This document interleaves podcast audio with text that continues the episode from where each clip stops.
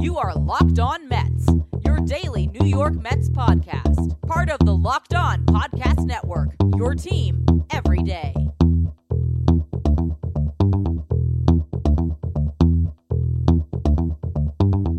Hello to all you amazing Mets fans. You're listening to Locked On Mets, part of the Locked On Podcast Network, your team every day. To get this show every day, subscribe wherever you get your podcasts. You can also tell your smart device to play podcast Locked On Mets. Well, Jacob DeGrom finally got some run support, picking up his first victory of the season on Monday.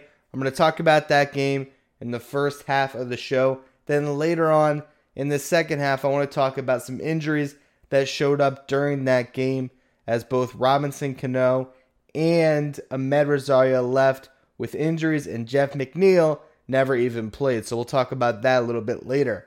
Before we get into any of that, though, I'm your host, Ryan Finkelstein. If you want to find any of my work, check me out on Twitter at FinkelsteinRyan. You can also find some of my writing about the Mets at MetsmerizedOnline.com. So Monday's game was Mike Soroka versus Jacob DeGrom, Part 3.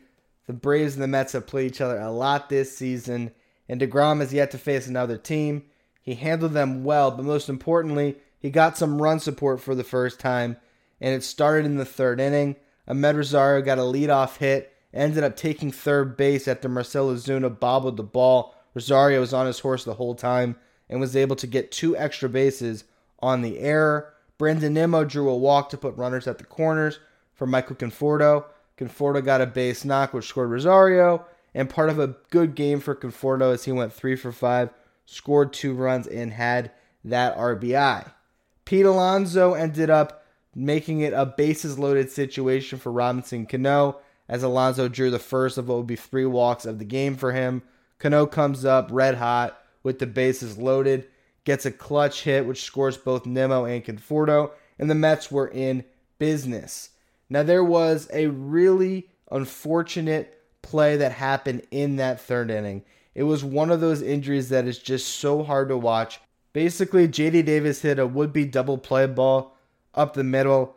Mike Soroka, the ace of the Braves, is going to cover for a space. And as he's making that motion, you see his back leg, his right leg, hit the ground, and his heel kind of touches the mound. And the way it happens awkwardly, you just notice him go down right away, and you don't really know what happened. At first, we thought maybe he rolled his ankle, but then as you watch the replay, if you look closely at his leg by his sock, you can see a ripple, which unfortunately was his Achilles, as he ruptured his Achilles. It was one of those really gruesome injuries that I don't think you're going to forget if you've watched it. I know it's a Braves pitcher, but someone with so much promise, you don't want to see a guy like that go down, particularly in that way. And really, it's the biggest headline of this game, even though it comes from the Braves side. So Soroka's done for the year with a ruptured Achilles. And, you know, that really is the biggest injury in a game that was full of them as the Mets started to drop like flies after that inning. Now, they did score another run in the third inning. Wilson Ramos came up with the bases loaded and got a hit. Ended up being a 4-run inning for the Mets. Jacob DeGrom has a ton of support. In the fourth inning, Robinson Cano gets another RBI hit. Then later on in that same inning, JD Davis hit a hard hit ball to Dansby Swanson. Swanson can't field it cleanly, trickles out into the outfield. Cano tries to score from second. Swanson guns him out at the plate, and later on after that, Cano exits the game with a groin injury. Right now they're calling it just groin soreness. We will see what progresses from there, but Cano has been red hot, so losing him would be big for the Mets at this point. I'm going to talk about that a little bit later on in the show, but that would be a devastating blow to the Mets right now. DeGrom's run support did not stop there, though. In the fifth inning, Wilson Ramos, who had a big game himself going 2 for 4 with 3 RBIs, hits a home run, a 2-run shot, and suddenly, in what must feel like Twilight Zone for DeGrom, he has a 7-0 lead. So it was great to see. I don't think Mets fans could rest until the final out, but you look at this game and Jacob DeGrom gets the support he deserves, ends up picking up his first win of the season. And, of course, he pitched great. He did give up 2 in the bottom of the 5th including giving up a solo home run to Travis d'Arnaud, who had just an insane series against his former team. But DeGrom was firing on all cylinders. He had 10 strikeouts in 6 innings pitched. Got his pitch count up to about a normal level for the first time this year. So hopefully moving forward, he can really get into the hundreds and pitch deep into games. Another interesting thing from DeGrom this start is he had been shying away from really throwing that curveball all year up to this point. And then he just dusts it off. I've faced this lineup a couple times. I'm going to throw the curveball, and it was nasty. So DeGrom, still the best pitcher on the planet. Not much else you can say about that. Go over to the Mets bullpen. They pitched well. Jeurys Familia comes in the 7th, and I know everyone was nervous, and maybe they'll say he didn't pitch great, but looking at his stuff, it wasn't bad. He got 2 strikeouts, bookending his appearance. He struck out Dansby Swanson to start things off, gives up a base hit to Johan Camargo. Then Ender Inciarte has a blue pit. I mean, not hard contact at all. Went into right field. Conforto can't make the play. It ends up being a double for Inciarte, but it wasn't struck well. I don't really blame Familia on that one. There was runners at 2nd and 3rd. A tough hitter comes up in Acuña. Familia is pitching around him, throws 4 straight balls, and walks him to load the bases. Then he struck out Ozzie Albies. So as much as you can say, it was a rough outing, and he didn't get out of the inning, it really wasn't that bad. He gave up a strong hit single by Camargo, a bloop double. He walked the batter, but he might have been able to get out of that himself. If not for everything going on with the Mets right now, they weren't going to risk it, and they had the lefty Freddie Freeman coming up, and Justin Wilson was ready. He came in, got a big ground out, and the Mets got out of that jam unscathed. So the pitching was good. Jared Hughes makes his Mets debut, closes out the game with 2 innings. I want to kind of get a little bit more in depth on Jared Hughes, so I'm going to save that for after the break here. And we'll also talk about some of the injuries the Mets had in this game, as I've already mentioned. Rosario, Cano both went down. McNeil never played. I'll get into all that, what the Mets will do if those guys actually do miss some significant amount of time. Now, during these unfortunate times where some of us are still all holed up in our house, it is great to support local businesses. And Postmates does just that, being a personal delivery service for your food, your groceries, whatever kind of delivery you need all year round. They're the largest on-demand network in the U.S. and offer delivery from all the restaurants, grocery and convenience stores, and traditional retailers you could possibly want or need. 24 hours a day, 365 days a year, Postmates will bring you what you need within the hour. No more trips to the store. Postmates will deliver anything to you. Download the app for iOS or Android for free, and then begin to browse local restaurants and businesses and track your delivery in real time. For a limited time, Postmates is giving our listeners $100 of free delivery credit for your first 7 days. To start your free deliveries, download the app and use the code LOCKEDON. That's code LOCKEDON for $100 of free delivery credit with no minimum purchase for your first 7 days when you download the Postmates app. Anything you need, anytime you need it, Postmate it.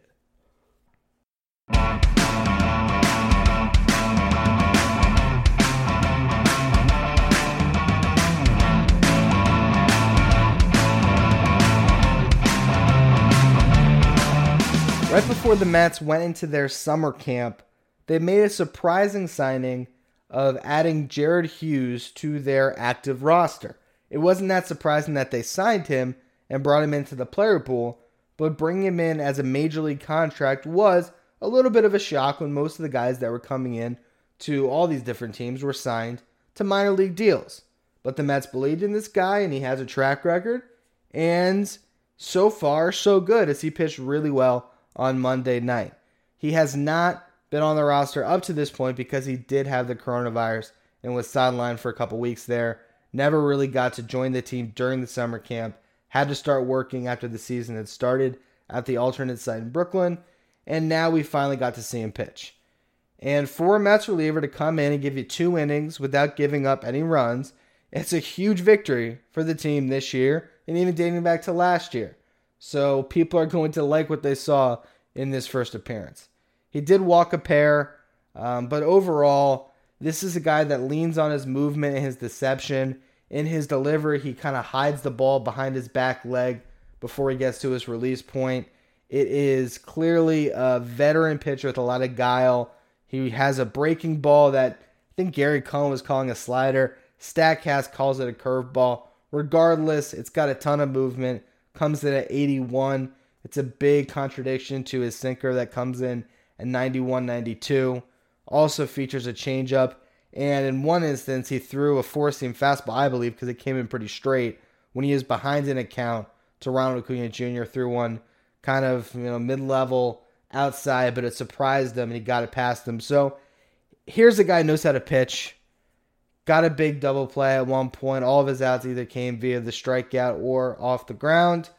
I like what I saw in his first outing. You can't draw too much from it, but we've seen other Mets relievers struggle this year. If this guy can step up and get some big outs for the Mets, that will be huge, especially with Edwin Diaz in free fall mode. And even when I said Familia stuff has looked good, it's still Jeurys Familia coming off a really bad year, and he hasn't been lights out by any means. So Hughes could prove to be a really nice pickup. Let's move over and talk about the injuries. Prior to the game, Jeff McNeil gets scratched from the lineup as he had back tightness in batting practice. I'm not overly concerned about that because we see other guys have a tight back, and the next day it's maybe loosened up and they're good to go. So I don't know if that's the injury that really concerns me. Rosario with the quad and Cano with the groin, to me, seem a little bit more troublesome because you're talking about muscles that, really affect your ability to explode, particularly for a guy with Rosario with his speed that he really relies on. Cano, he's older. Last year we saw some of these nagging injuries not always pull him out of the lineup, but definitely affect his performance. And when he's healthy, we've actually seen Cano hit really well this year. And, he's been this team's best hitter this season. There's no question about it. He's been making me look good because in MetsMerized we did a roundtable discussion where we all picked who we thought was going to exceed expectations this year.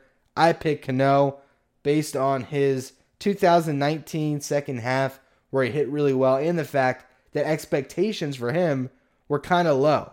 So I thought he'd come in and be a big run producer and have a solid year, and he has been red hot. He started the year 1-for-12. He's gone 13 for his last 22. That's a .590 average. Overall, he leads the team in batting average at .412, on base percentage at .462, slugging percentage at .559, and OPS at 1,020. He also has the team lead in RBIs after picking up 3 on Monday. So he now has 7 on the season. And losing that bat is going to be very tough for the Mets. So hopefully he got pulled due to some caution. The Mets had a big league when he came out, so maybe that is why we saw Cano leave the game. But if that injury lingers, it's going to be tough for the Mets because he has been producing.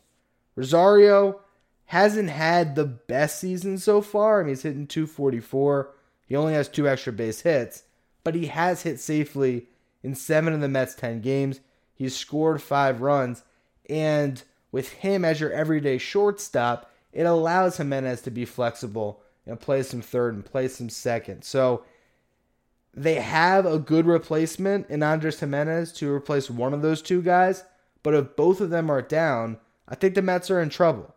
Now, if you look at the active roster, it's Andres Jimenez, Brian Dozier, and Luis Guillorme as your backup infielders. So we could see all of them get time, particularly Dozier and Jimenez. I could see Dozier starting in place of Cano, and Jimenez starting in place of Rosario. If McNeil's out, though, that's where things get a little bit tricky, right? Because if McNeil is out of the lineup with the other 2, JD Davis probably has to slide to third. Maybe Dom goes to left. And then you have Jimenez playing short, maybe Dozier at second. Who is going to be your DH in that situation? I think at that point, maybe you start to play for a little more defense, whether that is, putting Wilson Ramos as the DH and putting in Tomas Nito as your catcher.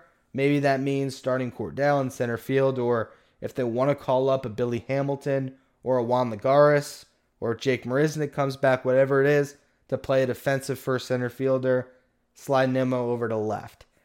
They have a lot of different options they can go with, but those are three players in McNeil, Cano, and Rosario the Mets just cannot afford to lose. And as much as I said yesterday that losing Cespedes wasn't the biggest deal as far as just roster and lineup construction, as Dominic Smith might be better when it comes to the at-bats that Cespedes was taking, it did affect the Mets' depth and their ability to have dangerous hitters in the lineup. And with Cespedes gone and all these injuries popping up, suddenly you really wish you had that bat back. And I do want to touch on Cespedes because it's been an ongoing story.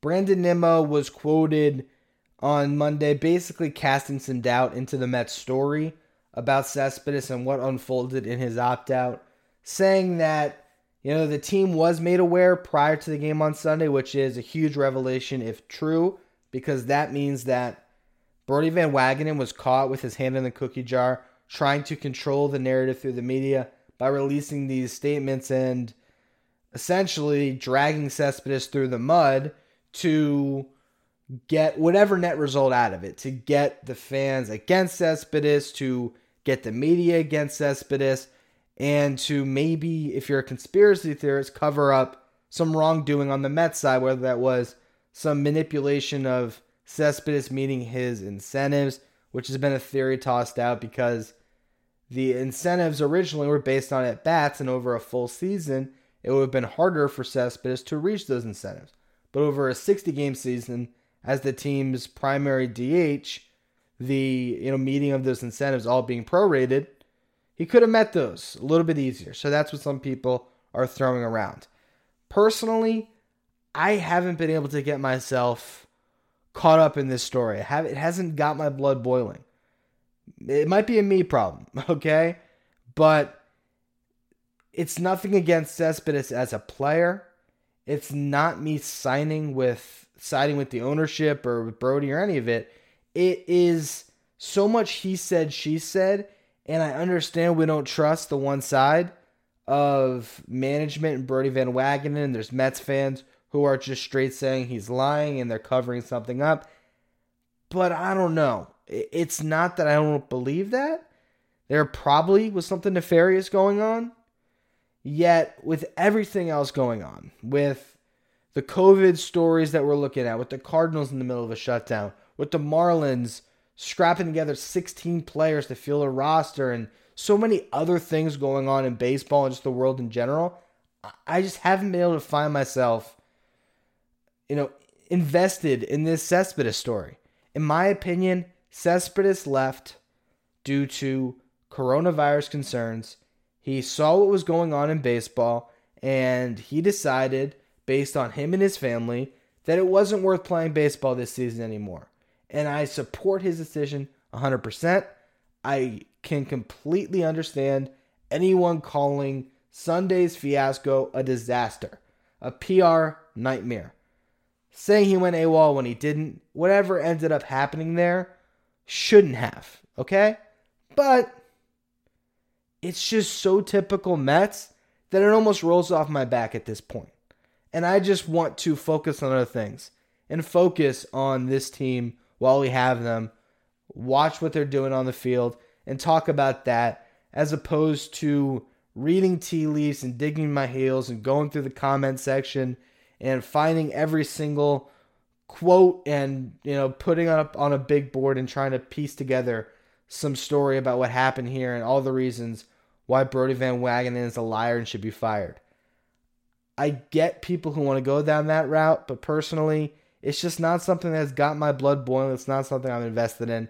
I would rather just say goodbye to Cespedes, move on, and not harp on it. But that's just me. So if you feel differently, that's your prerogative. Anyway, that'll be all for today's edition of Locked On Mets. As always, thank you for listening. Please remember to subscribe wherever you get your podcasts. Also, if you want to get some more great baseball content, check out the Locked On Fantasy Baseball podcast right here on the Locked On Podcast Network. All you have to do to get the show, tell your smart device to play podcast Locked On Fantasy Baseball.